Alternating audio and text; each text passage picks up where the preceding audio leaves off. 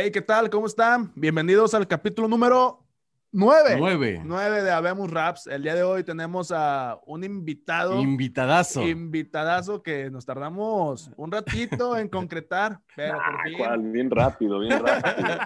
Soy bien accesible, dile. Fer. está con nosotros el día de hoy Fermín. Fermín. Señor, Eso. ¿cómo está? Un super gustazo. Bien, gracias a Dios, mucho gusto. Ya, ya con la edad como para que me digan sí, señor. Sí, señor. ¿Cómo le ha ido Señor. este año? Bien, eh, bueno, ha sido un año bastante interesante, bastante Sí, claro. interesante. Este, de trabajo mucho en casa, de estar en casa. Eh, yo generalmente paso mucho tiempo con mi familia. Sí. Este, gracias a Dios, mi trabajo me lo permite. Puedo estar todas las tardes con, con mi familia. Pero esta cuarentena estuvimos todo el tiempo juntos y ha sido increíble, ha sido maravilloso. O sea, curioso, ¿no? Interesante y, y raro, agridulce, porque al mismo tiempo, pues hay mucha gente que está saliendo, que está Sí. enfermando Sí. y que está, se le está pasando difícil, pero gracias Claro. a Dios nos ha, nos ha ido bien, aquí, aquí andamos. Y Sí. sacando música también, que no, no- este año dije, ah, este año no voy a hacer música, no voy a hacer conciertos ni nada, y ya lanzamos cuatro rolitas ahí, dos colaboraciones y dos rolas mías, y pues contento, ha sido un buen año. Sin querer Qué queriendo hizo cuatro rolitas. Qué bueno. Así es. Oiga, este, bueno. Que eh, le hables de tú, que Ah, no entiendes. Ya sé. No, Fer- Fer- Fermín. Este, Ajá. ¿cuáles son los inicios de, de Fermín en la, en la música rap? Mis inicios en la música de rap, wow. Eh, bueno, yo realmente de, de- de- de chavo, Sí. eh, terminando la prepa, en esa época la prepa nada más era dos años, no sé por qué, pero eran dos años. Y este, en la prepa escuchaba mucho metal, puro Ya, metal. Escuchaba Sepultura, escuchaba Dead, Morbid Angel, toda esa, toda esa... Y me gustaba mucho la parafernalia de, de- de- de las calaveras, de eso, calaveras, muerte. Escribía pues, poesía yo en esa época.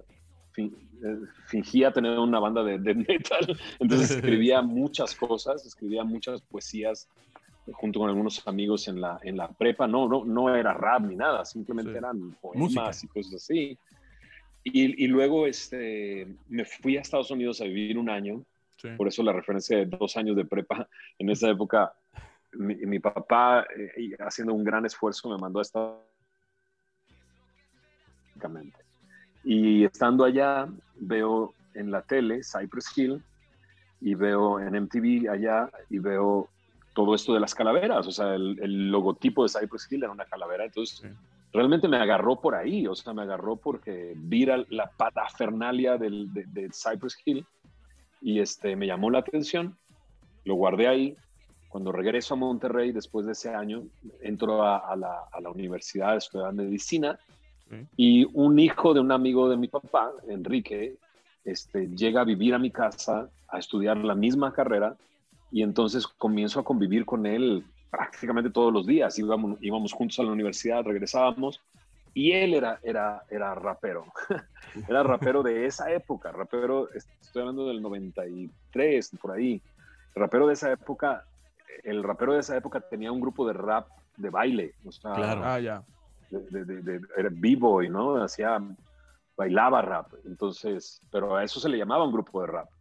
Y entonces, este, él saca su Case Logic, que es que era una caja con cassettes y él escuchaba puro rap.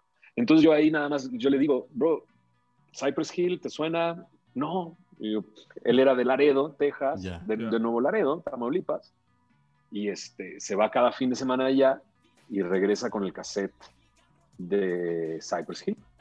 Y de ahí era una época en la que tú comprabas todos los discos, cassettes de la misma disquera o del mismo Sí. sello. Entonces vimos Soul Assassins, entonces compramos, o sea, bueno, él compró realmente, él se compraba los cassettes, Funk Dubies, House, House of Pain, este, este, Cypress Hill, y de ahí, pero él ya traía mucho rap, o sea, él estaba escuchando Two Light Crew, estaba escuchando DJ Magic Mike, que era puro bass, ¿no? Sí, Este, puro bass.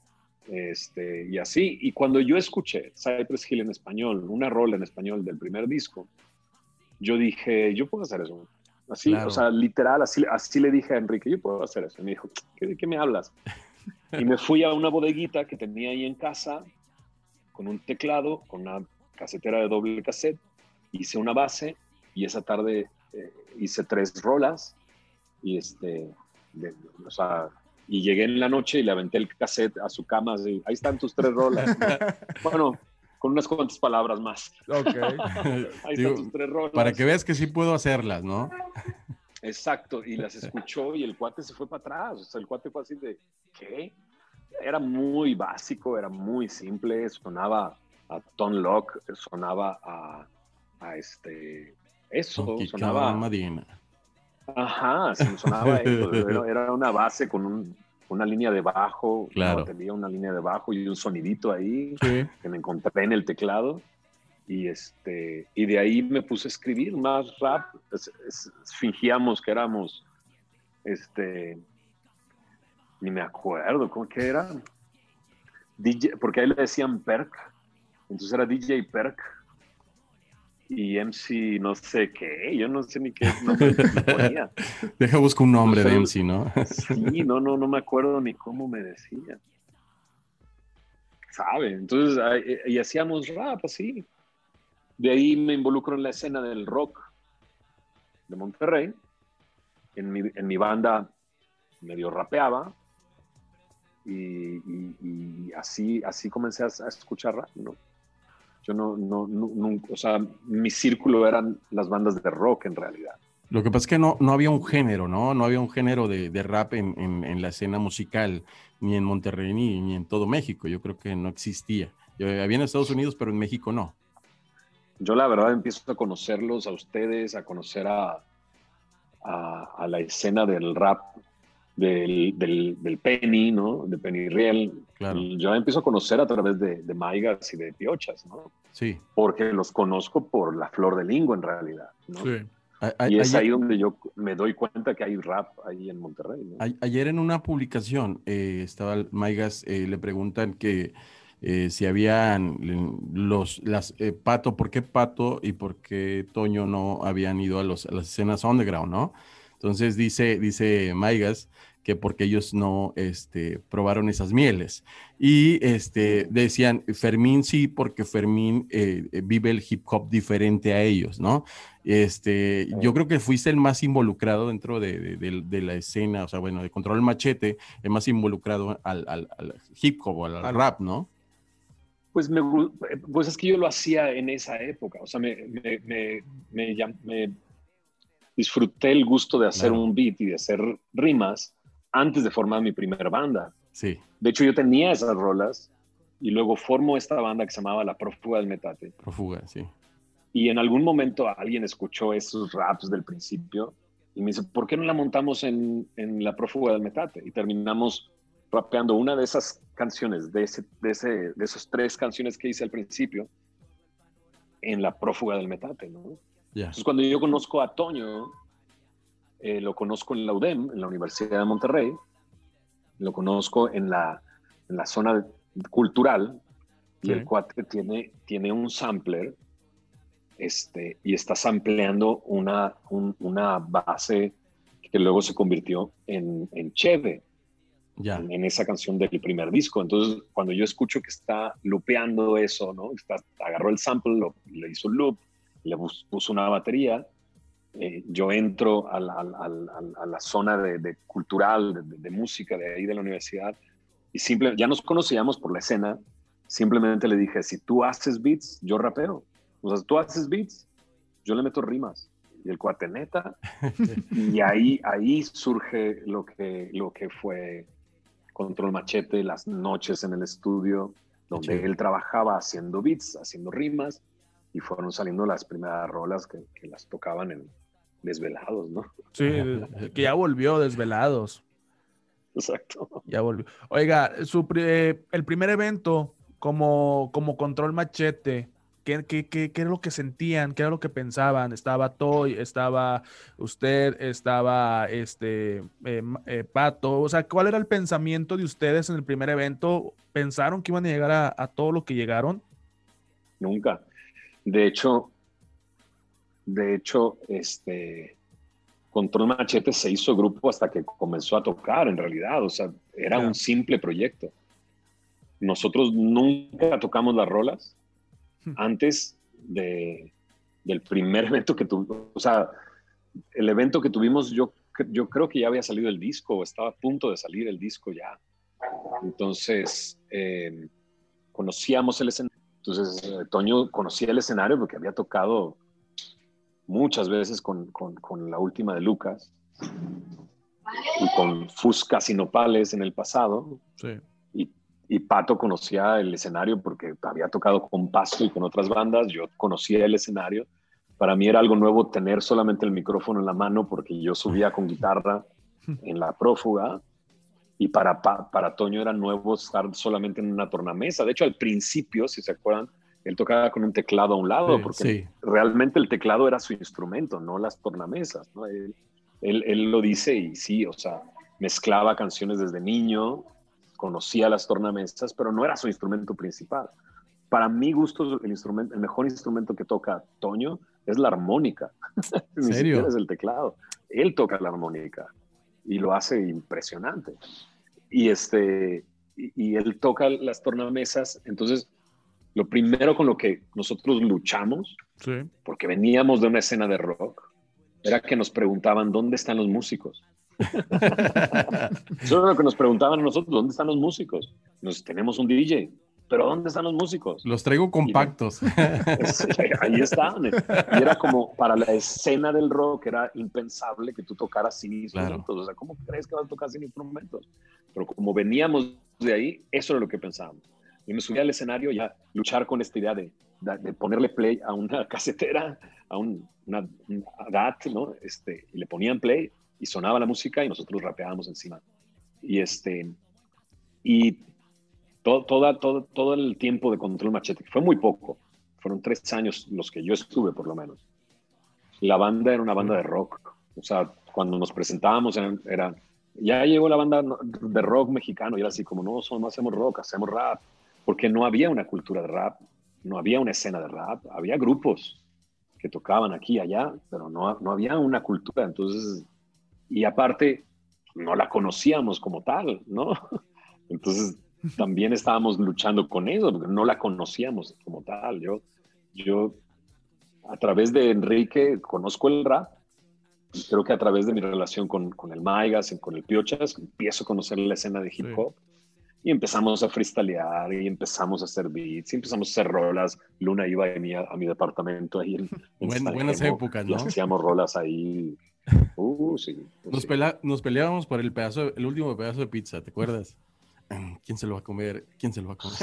Pues, er, er, eran cosas increíbles. Yo, yo, yo siempre digo y, y te tengo en, en mente y lo he platicado muchas veces aquí con la banda que la oportunidad que nos diste fue una oportunidad muy grande y, siempre estoy agradecido y siempre, eh, aunque éramos muy inexpertos, eh, lo seguimos siendo porque tenemos que aprender. Todos, la vida, sí, en, la vida tiene uno que ir aprendiendo, este, pero sí, sí, la oportunidad que, que, nos diste fue una oportunidad de enseñanza muy, muy chida y comprendimos pues los cambios. Pues fue algo muy loco porque estábamos aprendiendo juntos en realidad. Sí, sí, sí yo, yo tenía un, o sea, yo no era el beatmaker de, de control, o sea, y ya estaba haciendo beat, pero me compré una acá y estábamos, sí, ajá, exacto, y, empezamos a hacer beats para, para, para artillería pesada, sí. este, pero yo no era un beatmaker, o sea, yo no, yo, yo no, yo no hacía eso, entonces e, esa fue la época en la que más me involucré en eso de hacer música, hacer,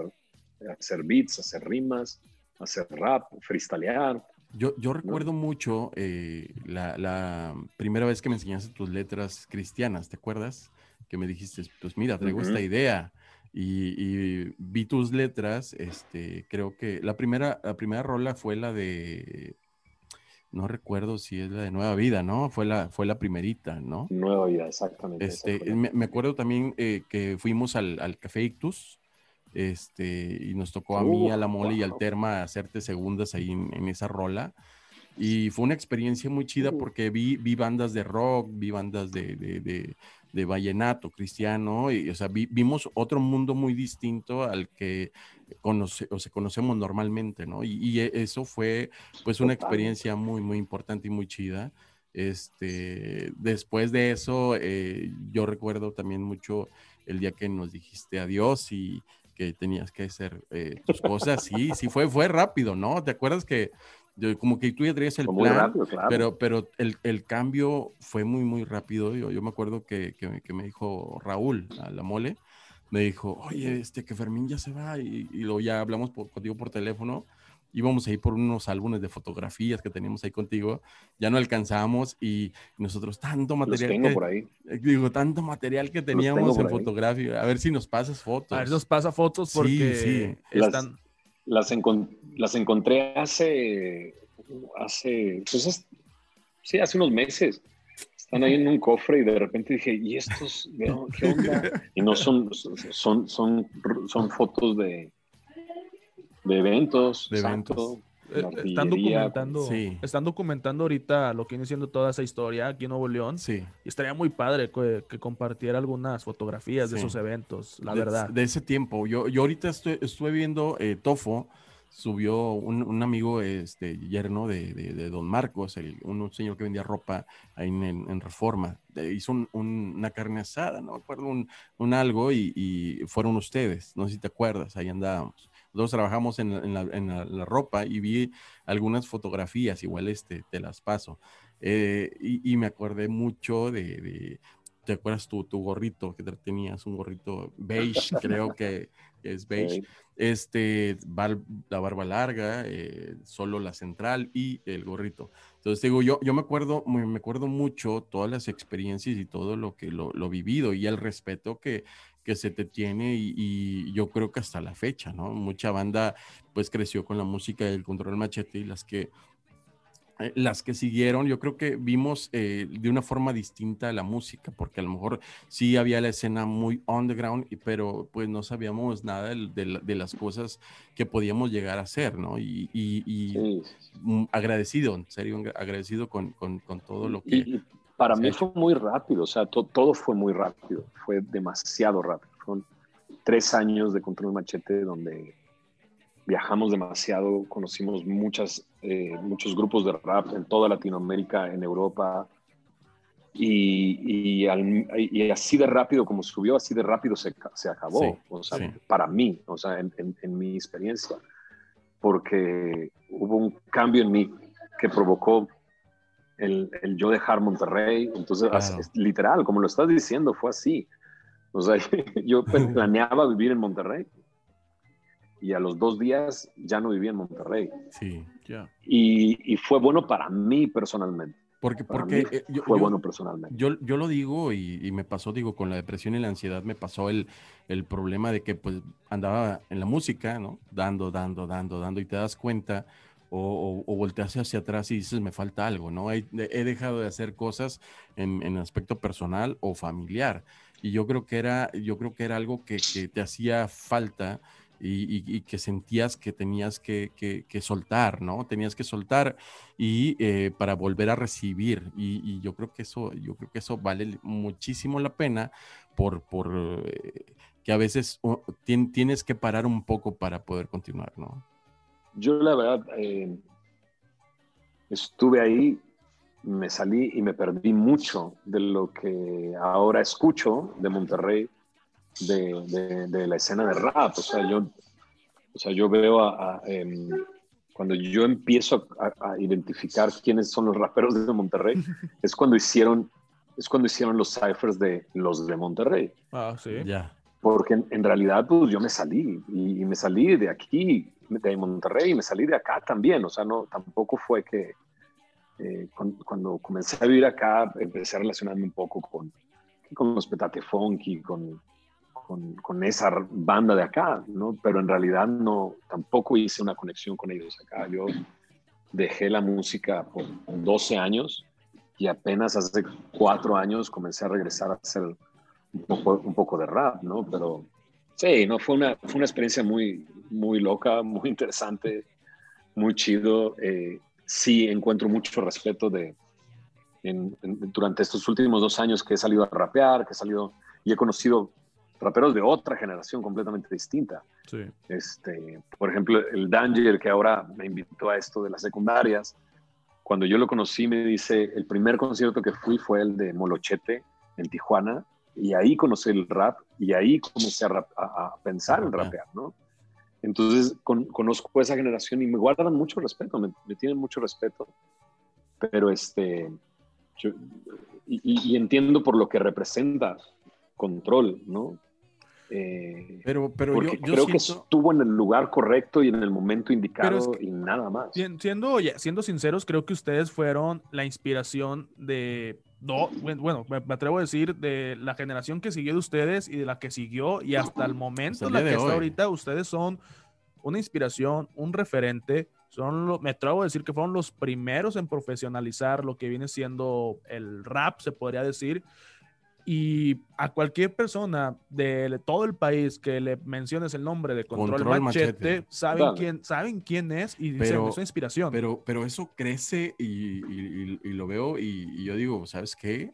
también el referente es Fermín Cuarto, ¿no? Eh, tu voz, el, la forma de rapearlo. Yo, yo he oído que dices, es que yo, o sea, yo sigo haciendo rap, o sea, yo soy, el cristiano soy yo, lo has dicho, el cristiano soy yo, pues yo sigo haciendo rap, ¿no? Y eso, y eso es muy importante que la gente lo, lo sepa y lo entienda, porque yo creo que es, es, es, tan, tan, tan importante el rap. Yo creo que puedes hablar de temas infinitos y eh, yo creo que a medida de cómo vas creciendo, tienes, tiene que ir cambiando tu forma de, de, ver la vida y de comprenderla y de, y de qué vas a dejar eh, de semilla a la nueva generación. Y eso también, pues, vale mucho la pena que, que, vaya cambiando, ¿no? Totalmente. Y creo que el rap para mí, de ser y déjame decirlo así de simple, eh, el rap se convirtió en mi Dios. O sea, literal, porque yo, yo la, fama de, control creció tanto que de repente me sentía con la presión de, ser el mejor, de demostrar que soy el mejor. Sí, claro. El disco de artillería pesada llega y, y, se me pasa entre, entre drogas, entre alcohol, entre mi, mi, vida así, o sea, es esa es la realidad. O sea, algunos me dicen, ¿por qué, ¿por qué no rapeas como, como el disco de artillería pesada? Digo, porque estaba drogadísimo. O sea, yo, yo, yo, grababa una línea, grababa eh, una, una estrofa, una línea, cuatro barras, y me dolía, me, me, dolía la cabeza como de, de, de, de migraña, así, y luego paraba y tenía que decirles, y hacía los apoyos porque la pasaba fumando mota como loco. Sí. Y este, eh, y, y, creo que sí fue un buen segundo disco, ¿no? Pero, pero era mi Dios, o sea, el, el, rap era mi Dios. Control Machete me convertí, yo me, me, convertí yo en Control Machete. Yo recuerdo un momento que la soberbia la tenía hasta arriba en, Perú me hacen una entrevista, nos hacen una entrevista a Control Machete, estamos llegando a Perú, estamos en Lima, nos van, nos llevan a radio, estamos contestando preguntas y de repente el, entrevistador empieza a decir, este, voy a decir una palabra, ustedes dicen lo primero que les venga en mente. entonces dicen, rap, ¿no? Tal, eh, México, mi casa, ¿no? Y de repente dicen, control machete. Y yo respondí, yo. Y Pato y Toño me voltearon a ver así de, ¿qué? O sea, ¿y nosotros qué? O sea, ¿nosotros qué somos? ¿De qué estás hablando? Y yo, y yo tenía mi soberbia tan alta que yo les dije, sí, soy yo. Y, y, y, en realidad el rap se convirtió en eso, en mi Dios. Control Machete se convirtió en mi Dios. Y Monterrey se convirtió en mi Dios. Y ahora tu Dios es el que hace que haces. Eh, ahora tu Dios es el que hace que haga rap, ¿no? Total, y entonces cuando, por eso mi conversión fue tan, tan drástica. Claro. Porque yo puse a, a, Dios como, mi Dios, a Jesús como mi Señor y borró todo lo demás. Por eso me pude salir de Monterrey como si nada. Me vine, me casé y me salí de Monterrey. Mi, mi familia no lo podía creer. Era así de, vas a salir de Monterrey, ¿de qué me hablas? O sea, es... Y, y, en el mejor momento, ¿no? El segundo disco de Control era Monterrey, o sea, sí. Señor, era Joel Zampayo, era este Radio Recuerdo, Canal, o sea, era eso, todo era Monterrey, la, la portada, el arte, todo era Monterrey. y cuando Jesús se convierte en mi Señor, todo, todo, Jesús se convierte en mi Señor, se acaba todo eso, para mí se acaba el rap, se acaba Control Machete, se acaba eh, eh, incluso la música, se acaba Monterrey y puedo salir de ahí y, mi mente está completamente despejada. O sea, cuando ustedes me conocieron, Luna, ya Dios estaba haciendo algo, ya no era el mismo de antes. No, ya no eras el mismo. Ustedes vivieron como cambié así radical, ¿no? Entonces... Y, y, fue una experiencia muy, muy chida porque yo creo que cuando ves un cambio verdadero, real, puro, sincero, Después yo creo que es como, como cuando te estás ahogando, ¿no? Te estás ahogando, o sea, no sabes nadar, te, te, tiraste de la lancha sin, sin, sin chaleco y eh, después empiezas a, a, mover las manos, ¿no? Porque quieres, quieres salir adelante y seguir viviendo. Y yo, creo que eso fue lo que te pasó. Y la neta es que yo estaba apenas conociendo y, y qué bueno que me salí de Monterrey porque a la iglesia a la que llegué acá es una iglesia que vive el cristianismo, déjame decirlo así. No es un rollo fanático, religioso. Acá no vinieron a decirme, deja el rap. Aquí no me dijeron, deja el rap. Aquí no me dijeron eso. Este, sino, sino que fue como, fue real, ¿no? No, no, no, era una, no era ponte el traje de domingo. Y yo estaba viviendo eso. Yo estaba viviendo a Cristo todos los días, no nada más de domingo, sino de todos los días. Entonces fue bueno que saliera yo de Monterrey, llegar a esta iglesia porque yo creo que si me hubiera quedado en Monterrey, me hubiera convertido en un cristiano recalcitrante, religioso. Claro. Que, que tacha a sus amigos de, pecadores y de, todo. O sea, pero entonces, pero como yo estaba en ese momento, yo no sabía cómo hacerle. O sea, yo, yo no quería, yo no quería ser ese, ese religioso que por, por eso. Con idea cuadrada, ¿no? Por eso tú lo, tú lo viviste, o sea, fumaban mota en mi departamento y yo no fumaba. Qué oso. pero luego, ¿Te acuerdas? Pero ¿No regañó el, tu vecino el de arriba? ¿Te acuerdas? Sí, claro. Qué vergüenza. Fumaban mota ustedes, pero yo no fumaba. Entonces, de repente fue de, bro, ya no fumen dentro de mi casa, fumen allá afuera. Cierto, afuera. ¿Va? Fumen allá afuera. Entonces, poquito a poquito yo iba entendiendo ciertas cosas, pero tampoco quería yo empujarlos a decirles, no lo hagan, ¿no? pecadores, se van a morir, ¿no? oye, pero fíjate que vas cambiando el día a día. Yo, yo la verdad digo, yo no, no fumo, no tomo. Trato de ser mejor persona. Todos los días se batalla y, y trato de comprender o acercarme un poco eh, a Dios cada día, porque aunque no sea el cambio directo y rápido, yo creo que también vale la pena mucho darle todos los días algo de, de, tu, de tu vida y de tu corazón y de tus días y, darle agradecimiento todos los días a, la vida por, por, dar, por permitirte estar, ¿no? Entonces, yo, yo la verdad, este, me acuerdo mucho que, que fuimos a, un, templo cristiano en San Pedro, creo, que fuimos contigo y que yo llevaba, ahorita le estaba contando que llevaba una este, playera de Cypress Hill, de una calavera, ¿te acuerdas? Y, y, yo, yo iba incómodo porque me sentía cómodo porque pues iba, ya sabía dónde iba, pero me sentía incómodo porque me volteaban a ver, ¿no? Y, se acercaba, ¿no? Como que el foco, el foco de infección ahí viene. pero, pero es lo que te digo, o sea, yo creo que no, no deben de cerrarte el, el, el, el, que te acerques, ¿no? Sino no, no ver como cuadrado. yo me hubiera convertido en eso si yo me hubiera quedado en Monterrey. Sí. Pero yo llegué acá y, la iglesia que estamos pastoreando está llena de tatuados, está llena de gente bien rara, está llena de gente que se siente cómoda llegando a la iglesia y que, y que no le hablamos de una manera religiosa. O sea, yo no, yo, yo no me subo y... Pero es que no, tiene, nada que ver eso. sí, sí, sí. Hablo como, así como te estoy hablando, así hablo y, y, así vivimos el cristianismo. Entonces, creo que, creo que fue bueno. También, incluso salir de Control Machete a mí me costó mucho trabajo en ese sentido. Sí. yo no quería mostrarme como yo soy el santo y ustedes son los impíos, ¿no? Claro. Me salgo de... No, fue, fue, fue un proceso en el que yo estaba tratando de entender y tratando de entender y, y, amar, ¿no? A, a, a, Pato y a Toño, ¿no? O sea, realmente amarlos y realmente...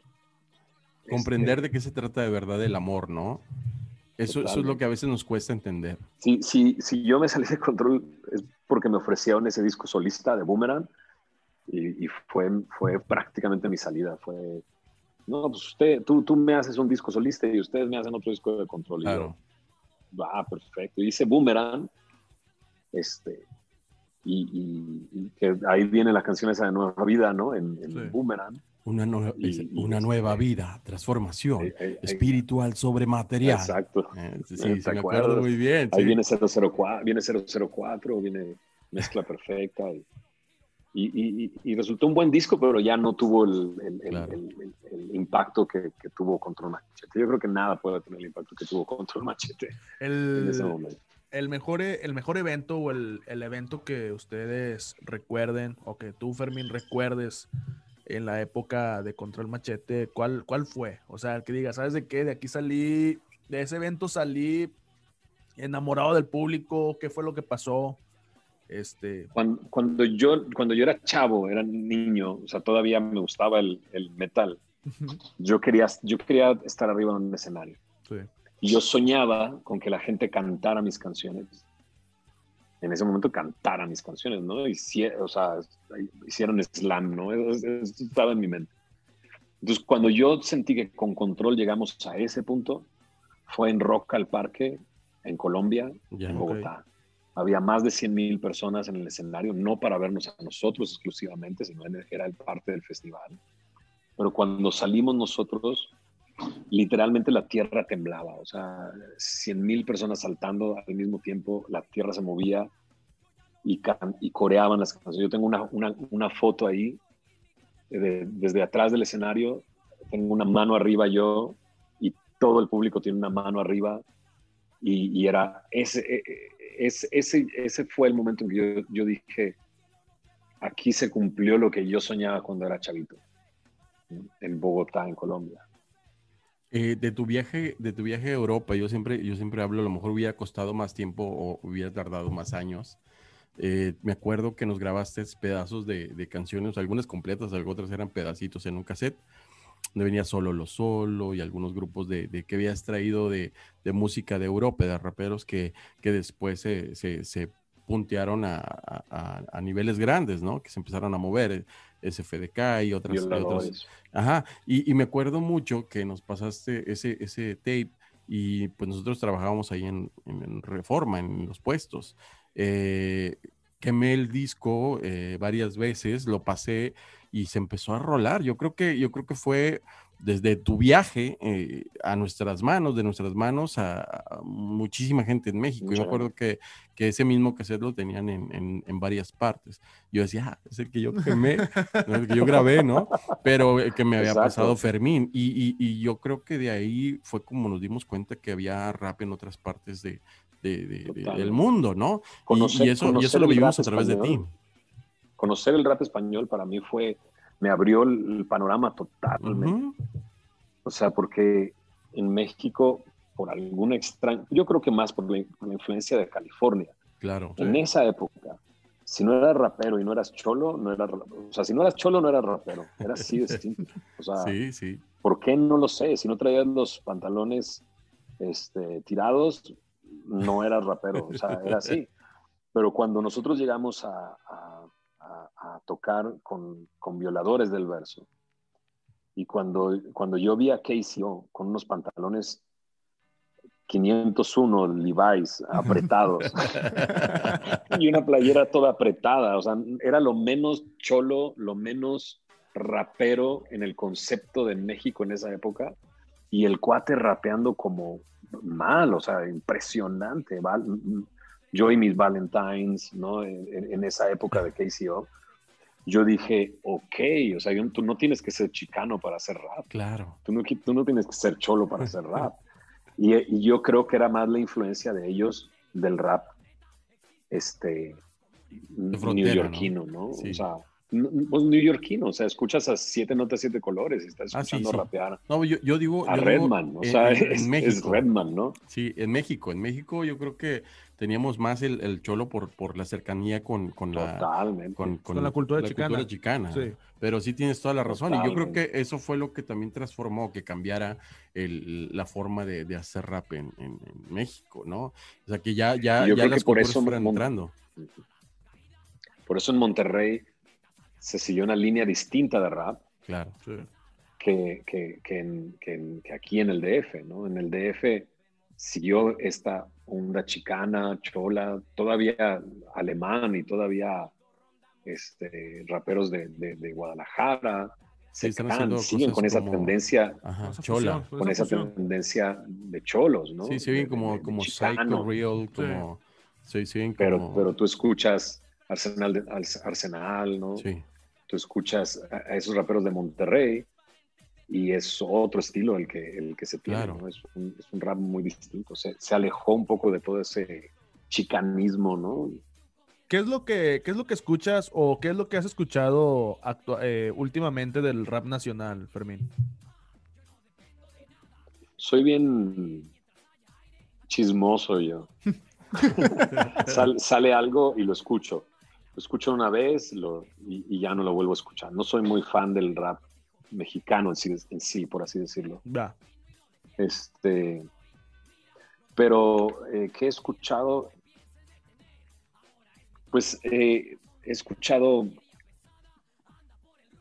eh, he escuchado algo de alemán, pero, pero no mucho, no, no, no me aventé su disco completo. Ok. Este, he, he escuchado este, Mike Díaz, he escuchado Ah. que, que- que el último disco que sacó está chido. Eh, Proof, cada vez que sa- sale una rola de Proof, no sé por qué me salen mis notificaciones, yo creo que porque he visto sus videos en YouTube y me El sale, eh, me sale exacto, el algoritmo me traiciona y, y- y he escuchado Proof, he escuchado este, ese tipo de, ese tipo de rap, ¿no? Eh, no, no, Lo que vaya llegando no no, soy lo fan. No lo buscas, lo que vaya Sí, llegando no, lo escuchas va, y. va- va llegando, lo escucho y listo. ¿De Monterrey no has escuchado nada últimamente? No. Por ahí me encontré un, este, un video en YouTube de raperos de Monterrey. No recuerdo cómo llegué, tampoco ese. Y vi que hay un chorro de raperos. Me gustaron varios, pero no, no te puedo decir exactamente quiénes. Realmente no los he escuchado bien. Ha- hace dos años, tres años, estuve en, el, en, el, en, en la Batalla de los Gallos Sí. haciendo una rola con Cerco. Y de ahí, yo, yo y mi esposa estábamos ahí en la arena y veíamos ese, esa escena de, de- de- de la batalla freestyle, ¿no? Mi esposa estaba así de, ¿quiénes son estos tipos, no?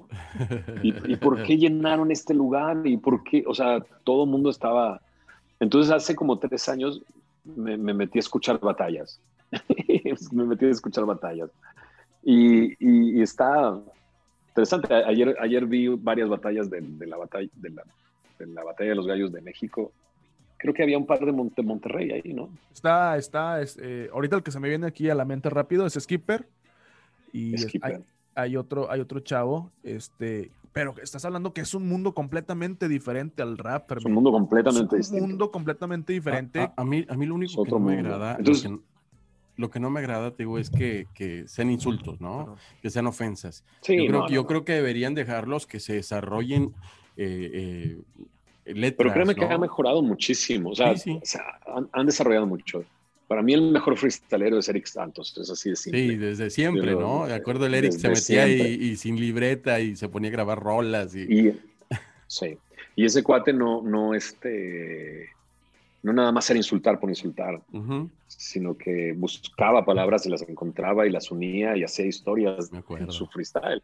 Y creo que ahorita ya están llegando a ese nivel, pero es otro mundo completamente distinto. Lo que quiero decir es que no he escuchado tanto rap grabado como he escuchado más batallas últimamente, este, tam- pero tampoco soy tan fan de las batallas, es lo que más he escuchado. ¿no? Para mí descubrir Menuda Conciencia fue muy loco. O sea, y, y- y me la paso buscando más rolas de este cuate De menuda coincidencia. de menuda no, coincidencia. Me- Menuda coincidencia. Pero no encuentro Eh, rolas de. es que ¿Cómo se llama este chavo? Este, ay, no recuerdo No cómo recuerdo se su nombre, sí lo Sí, conocemos. sí, sí, todo. sé, sí, sé, sí sé quién es Menuda Coincidencia. Me gusta mucho su música. Pero como que hace por tiempos, ¿no? De repente deja de hacerlo y luego ya otra vez agarra el ritmo de nuevo. Pero sí, sí, sí, ella siempre, siempre saca algo, y algo es nuevo. que tiene, tiene una música. Mucha letra. Mucha es- letra, es- mu- está muy bien pensado. Sí. O sea, él trabaja muy, muy bien. Yo creo que de aquí, de los letristas, letristas de Monterrey, yo creo que es uno de los principales en cuestión de letra, ¿no? De lo mejor completamente. Sí, la verdad. Y aparte que es un, es un, es una, es una letra está muy bien. O sea, es que Está bien sí, cuidado, está, bien, hecho. está bien Lo que pasa es que eh, eh, eh, también es estudiante de filosofía y letras. Sí. Yo creo que también tiene, tiene mucho que ver, o sea, si, si te pones a leer, si te documentas y, y- y si, si, si, si es tu pasión, yo creo que cambia mucho de tu forma de, Totalmente. de hacer música, ¿no? Sí, Pero realmente no, no, no, no, no escucho, tampoco escucho mucho rap gringo. ¿eh? El día de hoy ya no, no, no, no escucho mucho. Realmente. Cuando se dio la experiencia, porque ahorita hacen ya colaboraciones, yo creo que ya iba a llegar el momento en que eh, eh, Estados Unidos, Europa y o, Latinoamérica tenía que voltear a México y empezar a hacer colaboraciones, porque cuando venían los españoles o los gringos ya no, no se hacían las, las colaboraciones con mexicanos, ¿no? A lo mejor porque no estaban al nivel o, o no sé qué pasaba, pero ahorita, el día de hoy, eh, ya hay colaboraciones con gente de aquí de México. Cuando Control Machete eh, hace la colaboración con Cypress Hill, ¿cómo fue tu experiencia después de escucharlos? Porque mencionas que, que los escuchabas este, al principio cuando fuiste a Estados Unidos, pero, pero realmente trabajar ahora con ellos, yo creo que cambió tu, tu, tu experiencia de, de música, ¿no? De de, de cómo verlo, ¿no? Lo, lo que yo escuchaba ahora está haciendo algo conmigo, ¿no? Sí, no, bueno, Cypress Hill, esa, esa, esa, ese momento. Y la, y la gente lo, lo- lo recuerda demasiado, o sea, es de- yo, yo- por eso mi referencia en, en- en la canción de Fácil que hice hace poco, Claro. por eso hice esa referencia, ¿no? Estuve en el estudio fumando y grabando con la mera crema, porque, porque mucha gente recuerda esa colaboración. Tú, tú, has- Vi- tú vi- eras vi- rockstar antes de que llamaran rapstar, ¿no? Yo creo que, que, eh, la vivías al, al, al, a lo, al Es que era una máximo, época pero- demas- eh, era una época demasiado acelerada Sí. esa de entonces lo que yo recuerdo de esa colaboración es esto estábamos en Miami y salíamos en dos días o tres días creo que ni siquiera tres días dos días salíamos a Argentina de Miami a Argentina y pero en ese momento nos dijeron Cypress Hill está sacando un disco en español quieren hacer una rola con Control Machete entonces, pero tienen que irse en Ya. este momento. O sea, agarras un vuelo, te vas a Los Ángeles, grabas, regresas y se van a Argentina. Y como yo, como yo era, por, por Cypress Hill yo rapeé, o sea, Sí. eh, con- te lo conté, o sea, cuando yo escuché rapear en español a Cypress, fue, yo puedo hacer esto y, a- y ahí arrancó el que yo me diera cuenta que podía hacer rap. Entonces a mí no me iban a decir dos veces. O sea, a mí me dije, ah, yo dije, o sea, no me Sí, sí importa que no duerma, o sea, yo voy a hacer una rola con ellos. Cuando yo llego al estudio, eh, literal, me, me dan una bolsa de Chronic, o sea, me dan una bolsa de mota y este y me mandan al estudio a, a escuchar el beat. Este, me pongo a escribir y con quien más paso tiempo en ese momento es con Melo Manés, que es hermano de Sendog. De Sendog, sí. Entonces, eh, de repente estoy en el estudio con Melo Manés, que también lo descubro en esa época, y Melo Manés es el papá de Cypress Hill, es así Sí, simple. sí, Es sí. el papá del chicano rap, no hay duda. Entonces, cuando yo estoy ahí con Melo Manés, fue como, wow, no manches, es aquí. Manés. Y realmente Melo Manés escribe las rimas de, de, de, de Sendog y escribe la rima de, de, Be Real. Y ellos dos, yo todo tripeado porque digo, es mi oportunidad de grabar con Cypress Hill, lo quiero hacer bien. Y me la paso en el estudio pues escribiendo y practicando, escribiendo y practicando, escribiendo y practicando. Melo Manés está escribiendo y ellos se la pasaban jugando no sé qué juego, en, de, PlayStation o de Xbox, no tengo ni idea, no me acuerdo ni qué estaban grabando, jugando, y se la pasaban jugando todo el tiempo ellos. Y yo, este, ya tenías grabo fórmula de trabajo ellos, ¿no? Y, tú estabas, ah, ah, déjame, me pulo, ¿no? Grabo mi rima, me, graba Sendog, digo, perdón, este, el, el, DJ, DJ Mox. Ah, Mox. No, no, para ese tiempo ya no estaba Jason trabajando con ellos me, graba, está DJ Monk grabando, está ahí en el, en el, estudio, produce la, la, base. En esa, bueno, es un decir producir, porque los raperos son muy soberbios para que los produzcas. Entonces, cuando tú grabas, y en esa época más, grababas y era así me quedó y así lo voy a hacer y, no, y me vale, no voy a cambiar nada. es la soberbia hasta el tope, ¿no? Grabo lo mío, y entran, entonces ya entra Be Real y Sendog a, a grabar sus partes. Melomaneis le da su parte a Sendog, le da su parte a Be Real. Y lo entiendo completamente, porque ellos no escriben en español. Y Melomaneis sí escriben en español, ¿no? Pero cuando Be Real escucha mi verso, escucha la rola, el cuate se sienta y se pone a escribir. Entonces B-Real agarra una libreta y se pone a escribir su verso y, y el verso que está ahí lo escribió a él. Y este, graba su verso, pone esta parte en medio de su verso de caminando por la calle, siempre peligroso. Y de repente fue como, hey, ese es el coro, ¿no? Agarremos ese pedacito del verso de, de, de Be Real para hacerlo coro, y, lo hicieron coro. Graba Sendog su verso. Me la paso fumando mota todo el tiempo me llevan al aeropuerto y me voy. Y, fue, literalmente fue como un sueño, o sea, fue, fue un momento nada más, o sea, yo no salía a cotorrear con ellos ni nada, o sea, porque no había tiempo de hacerlo. Yo tenía que estar de nuevo en Miami para ir a Argentina, entonces no hubo tiempo. Con quien conviví más, que fue muy curioso, con quien conviví más fue con los hermanos de, de Psycho Realm.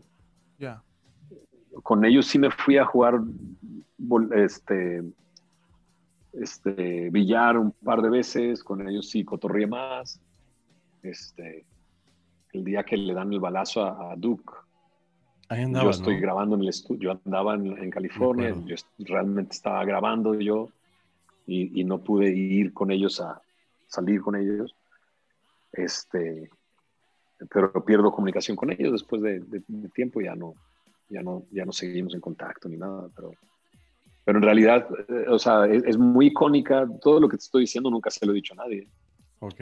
Este, pero es, es, es muy icónico, la gente, o sea, sigue aún diciéndome todavía el día de hoy, haz otra rola con Cypress, ¿no? No, pues no. Pero en realidad, pues no. Es que no tendría nada de qué hablar, ¿no? No, no, pero aparte yo ni tengo, su, ni, tengo su teléfono ni nada, o sea. no es como que Fermín agarra el teléfono y ¿qué onda? Vamos a grabar. Exacto, eh, exacto, ellos creen que, o sea, como que es tan icónica la colaboración que creen que yo cuando voy a Los Ángeles le, llamo y ¿qué onda? Vamos a cotorrear y vamos a cotorrear. O sea, no, pues, realmente grabé la rola, me salí y me fui y ya. Realmente cotorreo más con, con, con, con, Jason Roberts cada vez que voy a Los Ángeles. A él sí le llamo y se nos vamos a desayunar y demás, porque él, sí se, se, convirtió en una, un amigo, un amigo ¿no? Oye, Fermín, este, ¿existe una remota posibilidad? ¿Existe una remota posibilidad de que algún día... Rómpele el corazón. Algún día soñado que se juntó, todo se juntó para que se aviente una rolita control machete. ¿Existe esa posibilidad alguna vez? Es que ya ha existido. Seguramente, seguramente ya googleaste esta pregunta que me han hecho otras veces, ¿no? ¿O no? Es que, es que yo creo que ya lo vio, ¿no? Ya lo vio y quiere, quiere que le des primicia, pero no. Siempre, siempre mi respuesta ha sido no. Y seguirá siendo no. Sí. Totalmente.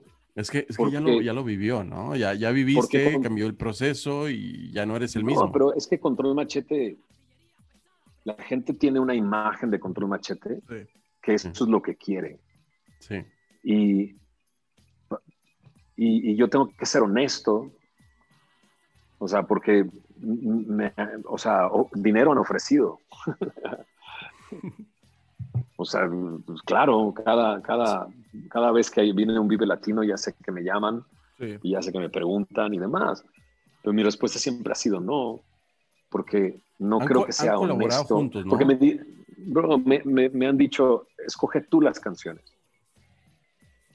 ¿Me explico? Claro, claro. Pero no es así, porque yo no voy a escoger las canciones que la gente quiere escuchar. Ah, ok. Es que yo creo me que... hace poco honesto cobrarte un boleto de, de, de, para que veas una banda que no es la banda que tú estabas esperando.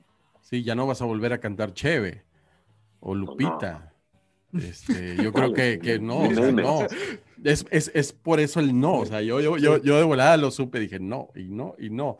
¿Por qué? Porque yo creo que hay, hay canciones que la gente va a querer que, que cantes que, que no. O sea, que, que en su momento pero ya no eres la misma persona, o sea, eres el, el, mismo persona, pero cambió tu forma de, Sinceramente creo que Control Machete puede regresar como lo, como lo hicieron sin mí en el 2002. En el 1-2 bandera, ellos ¿no? Hicieron, ellos hicieron un concierto en el Vive Latino, Pato, Toño, y, estaba muy bien, esa banda sonaba. Oye, es que yo, yo crecí escuchándolos la verdad, sinceramente. Este, mis primeras, ahora sí que mis primeras roletas fueron de ustedes, tenía que como... Me acuerdo mucho, me acuerdo mucho, fíjate, voy a contar una anécdota, tal vez no, no, no es importante, ¿verdad? Ahorita en el contexto. Este, un vecino, su, iba su tío y traía, me acuerdo, una, una, un atajo, güey, de la 90, del 99 aproximadamente, esas camionetas cuadradas. Y mi primer contacto fue, este, Cheve, cheve, cheve, cheve. O sea, él, él andaba por toda la colonia con esa, con esa canción y, y, fue mi primer, fue de mis primeros contactos que dije, ¿qué es eso?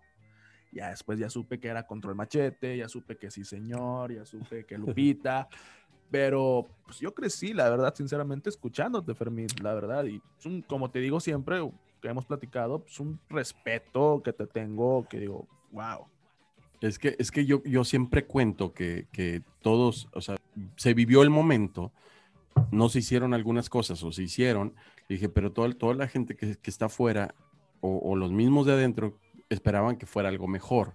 O sea, siempre, siempre esperan más. Entonces yo le digo, no, pues es que realmente lo que estoy haciendo y lo que soy hoy eh, es algo distinto a lo que era hace 10, 15, 20 años, ¿no?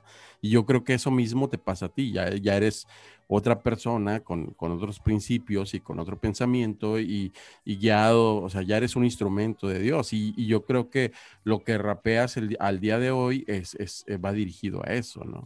Y yo creo que, y lo has dicho, ¿no? Totalmente. Uh, lo has dicho, que mm, o sea, tú sigues siendo, tú eres el rapero, ¿no? El, el, cristiano eres tú, pero tú eres rapero. Entonces, si el rapero, pues tiene que ser rolas cristianas si lo ven así, porque la, la, gente lo ve así. A lo mejor no está, no está Como el toque dije hace tan... rato, ¿no? Como dije hace rato, el rap se convirtió en mi Dios. Claro. Sí. Pero ahora Jesús es mi Señor. Claro. Y llevo más años, o sea, sí. llevo cinco veces más tiempo que con Control Machete siendo pastor. o sea, ¿Cuánto, ¿cuánto han esperado, Fermín? Tiempo. ¿Cuánto tiempo han esperado eh, que regreses cuando tuviste menos, menos tiempo con control, no? Has, has sido más cristiano Entonces, que, que rapero mucho con más control. años y mucho más años como pastor incluso Sí. que como que como rapero en control machete no entonces uh -huh.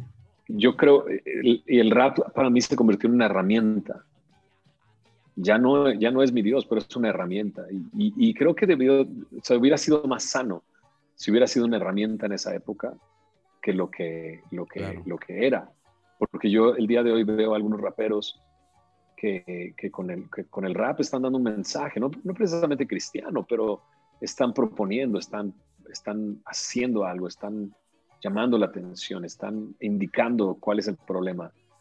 Y, y, Control Machete no tiene esa línea, o sea, Control Machete no hizo rap conciencia, o sea, nunca. No. Y, y, y, mucha gente dice, no, es que Ileso es una canción increíble y no se fracasa, pero la neta no dice nada, o sea, perdón, pero claro. realmente no, no, no, no, no, no, no, no está dando una solución ni nada, o sea, pues, claro, no se fracasa si existe un comienzo, pues claro, pues, si no comienzas no vas a fracasar, ¿no? Entonces es simple, o sea, pero, pero pero el día de hoy para mí es una herramienta.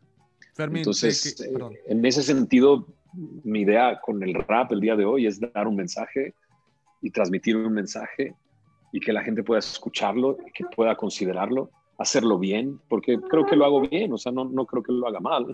No, Todo está bien, muy, ¿no? muy, muy por lo chido. menos- Muy bien.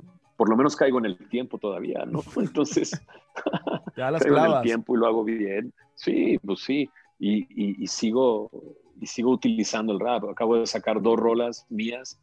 Llama, este, Quiere salir a cuadro, Quiero- salir a cuadro. Sí, quiero tu vida entera y este, que, que me gusta mucho cómo quedó y, y es un llamado, ¿no? Y, y 104, que es una canción que está basada en un salmo de la Biblia, que me encantó, me gustó mucho y lo pusimos en rima. Y, este, y ahí estoy haciendo, haciendo rap, ¿no? Entonces hice una canción con School 77 hace poco que se llama Siguiendo la Luz Bueno, sí. que Sí, creo sí que escuché. transmite un buen mensaje, que, que- que propone algo, que dice algo y que School ha tenido esa línea desde hace tiempo y, y quedó bien. Esta canción con Arsenal de Rimas que dice que se llama Diles, que un saludo a Arsenal, un saludo al, al Aarón. Aquí, Es aquí estuvimos hace rato. Aquí estuvimos con él Me, hace di- me dijo, me dijo. Sí. Y la neta, eh, quedó bien la rola, pero eso es para mí. Ahora es una herramienta, una herramienta de trabajo. No estoy afanado en eso, sino simplemente lo que quiero es transmitir mi mensaje a través de ese medio, ¿no? Te quedaste, te quedaste con, en tu auge, eh, te quedaste con ganas de hacer una colabor- colaboración con alguien que no haya sido del género en ese entonces. Digamos, no sé, algún pop, eh, ranchero o algo así por el estilo, te hayas quedado con ganas. No, no, no, no, no creo. ¿O con quién te hubiera gustado hacer algo? Mm, híjole, no sé. Realmente no. Nunca has pensado en eso. Creo que, no, creo que, creo que se logró en Control Machete. O sea, el segundo disco de Control, tener a, tener a este Rita, Rubén este, Albarrán. Rubén, sí. Es que se cambia el nombre. Rita Cantalagua. y Este, tener sí, a, sí, muy, a muy la buen a músico. Buenavista Social Club haciendo la música fue monstruoso. O sea, eso realmente fue Músicos algo- cubanos, ¿no? Sí. Muy bueno. Y, y- y la canción de Amores Perros, ¿no? La canción que hicimos con Eli Guerra, también creo que se logró de una manera increíble. No sé, no sé si hubiera pensado en hacer alguien, algo más en esa época. Hace Con muchos años, Muy, muy buena rola, eh, muy buena. Fue rola. hace muchos años. Güey. Ni Bueno. siquiera me acuerdo qué, qué- qué bandas había en esa época. Fermín, este, nos venció el tiempo el día de, el día de hoy, eh, se nos acabó el tiempo. La verdad, me dio mucho gusto que hablo por mí, hablo No, por- por- yo por- Luna también. este, Encantadísimo volverte a ver. encantados de platicar contigo, la verdad.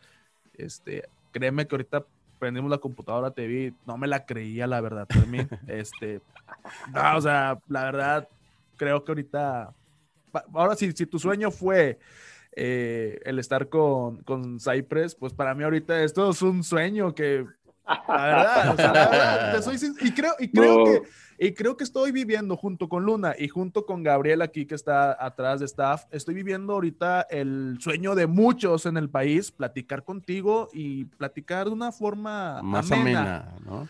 Este, y la verdad te agradezco mucho que nos hayas aceptado el platicar con nosotros. Este, No, gracias a ti. fue un gustazo y me, me comentaste que habías visto el video de Terma, El uno. el Sí. 1. Ahorita ya vamos contigo, es el 9. Este, ya vamos ahí escalando poco a poquito.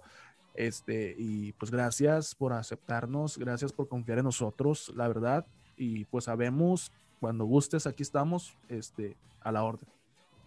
No, no, no, te agradezco muchísimo a ti por tenerme por acá y platicar estas cosas y búsquenme por ahí en las redes, este, estoy como Fermín Cuarto, estoy publicando constantemente cosas, mensajes para que los consideren, los El escuchen, libro. los vean. Es muy activo en Instagram. es- escribí un libro, escribí un libro, ¿Cuándo sale? escribí un libro hace poco, no, ya salió, ya, Ya está salió. fuera, ¿En dónde lo encuentra Ajá. uno? librerías cristianas. Muy bien. El, el libro, el libro tiene una, es, es especializado en la enseñanza bíblica. Yo he estado enseñando, enseñando la Biblia por 15 años ya y, este, y, y específicamente toca un tema que se llama la predicación expositiva, que básicamente significa predicar lo que la Biblia dice. Y, en ese sentido es, es algo que, que, no es algo común dentro de las iglesias. En las iglesias muchas veces el pastor dice lo que se le ocurre y lo apoya con la Biblia, ¿no? Claro. Pero este tipo de enseñanza lo que hace es enseñar fielmente lo que dice la escritura para que lo escuche la gente. Entonces, eh, he estado enseñando de esa manera por muchos años y, me invitaron a escribir este libro. Lo escribí con una editorial que, está, que tiene base en Dallas, Texas, y el libro está pues, publicado en toda Latinoamérica, ¿no? Entonces, si a alguien le interesa, pues claro, puede ir a buscar una copia o puede bajarlo. Por, está en Amazon, está en Kindle, está en versiones digitales y lo pueden encontrar. Física. Así es. Bueno, ¿algo que le quieres decir a la bandita de Monterrey, Fermín? No, pues un saludo a toda la banda. Échense una carne asada conmigo, con, por mí. a ver cuando vayamos a la Ciudad de México. Un chicharrón de, chicharrón de la Ramos nos, o algo ponemos, así, Nos ponemos de acuerdo, tenemos, tenemos ganas de, de, irnos a, a, Ciudad de México ya cuando pase lo de la pandemia y nos echamos una carnita asada. Si no vienes, vamos. Este, nos echamos una carnita asada. ¿Te parece? Me parece maravilloso. Sí, hacemos algo por allá, eh, ya en físico, y eh, llevamos algo de chicharrones de la Ramos o de la Méndez, y este, algo de carnita por allá. ¿Ya probaste Méndez, no? Sí, claro. rico. Hasta tienen un tamal, ¿no? Un tamal, de chicharrón. Es lo que le estaba diciendo la vez pasada. No, pero, pero mi esposa, o sea, llega a la bolsa y, y este, y, casi la tira, o sea, no, a ella no le gusta. Dice, no, no, no, ¿cómo estás comiendo esto? Los chicharrones. Es, que sí, sí, claro, es que si yo comiera eso, bro, estaría del doble de tamaño, bro. pero de vez en cuando, de vez en cuando, ¿no? Este, pero si una carnita asada hay que llevar unos, unos cortes buenos y, hacer ahí algo, algo por allá. Aparte también visitarte y visitar Semilla. Este, acá Semilla se está haciendo. Así es. Está ¿En, este, Avenida Colón. Colón, eh, Lo pueden buscar en las redes, Semilla de Mostaza Monterrey. Ah, qué bien. Está una gran, un gran amigo mío que se llama Carlos, Carlos Lenin. Él es de Tasco, Guerrero. Es, el mismo con el que me habías contactado hace años, eh, pero que estaba viviendo eh, por libramiento, algo así. ¿Es el mismo? Creo que no. ¿No? Él, él lleva, Carlos Lenin lleva cinco años allá. Cinco años. Te paso su, contacto pronto, te paso su contacto. Sí, pasa. Sí, no, solamente busquen Semilla de Mostaza Monterrey y ahí lo encuentran. Igual, Semilla de Mostaza México y ahí hay un chorro de enseñanzas mías que pueden buscar ahí en, YouTube. Hemos estado subiendo los mensajes de domingo desde hace más de 10 años, entonces, sin duda, si tú pones en YouTube Fermín Cuarto, no solamente te va a aparecer música, te van a aparecer mis enseñanzas. Y este, pues escúchenlas por ahí. Yo sí me las aviento, ¿eh? Yo sí me las aviento seguido. vámonos. Este, y qué bueno, eh, digo, qué bueno que ya está Semilla a Monterrey. Este, pues hay que darle seguimiento y, y, estar y no perder el contacto para, para ponernos de acuerdo y echar una vuelta a la Ciudad de México y echarnos una carne no, Para mí fue una, una gran sorpresa verte, Luna. Me da mucho gusto verte. Verte bien.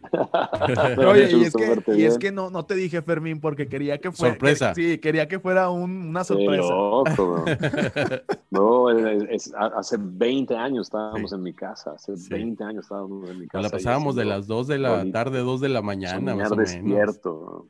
sí. En los pininos de soñar despierto. Estoy soñando despierto, ¿no, bro? Mucho, mucho gusto verte, Fer. Esperemos estar en contacto y ahí, estamos. Gracias a Dios. Bueno, bueno, pues este fue un capítulo más de capítulo de, de Habemos Raps, perdón. Este, esperemos que les haya gustado tanto como me gustó a mí, la verdad. Me encantó. Me encantó, la verdad, este capítulo y pues nos vemos en un próximo capítulo. Continuará. Continuará.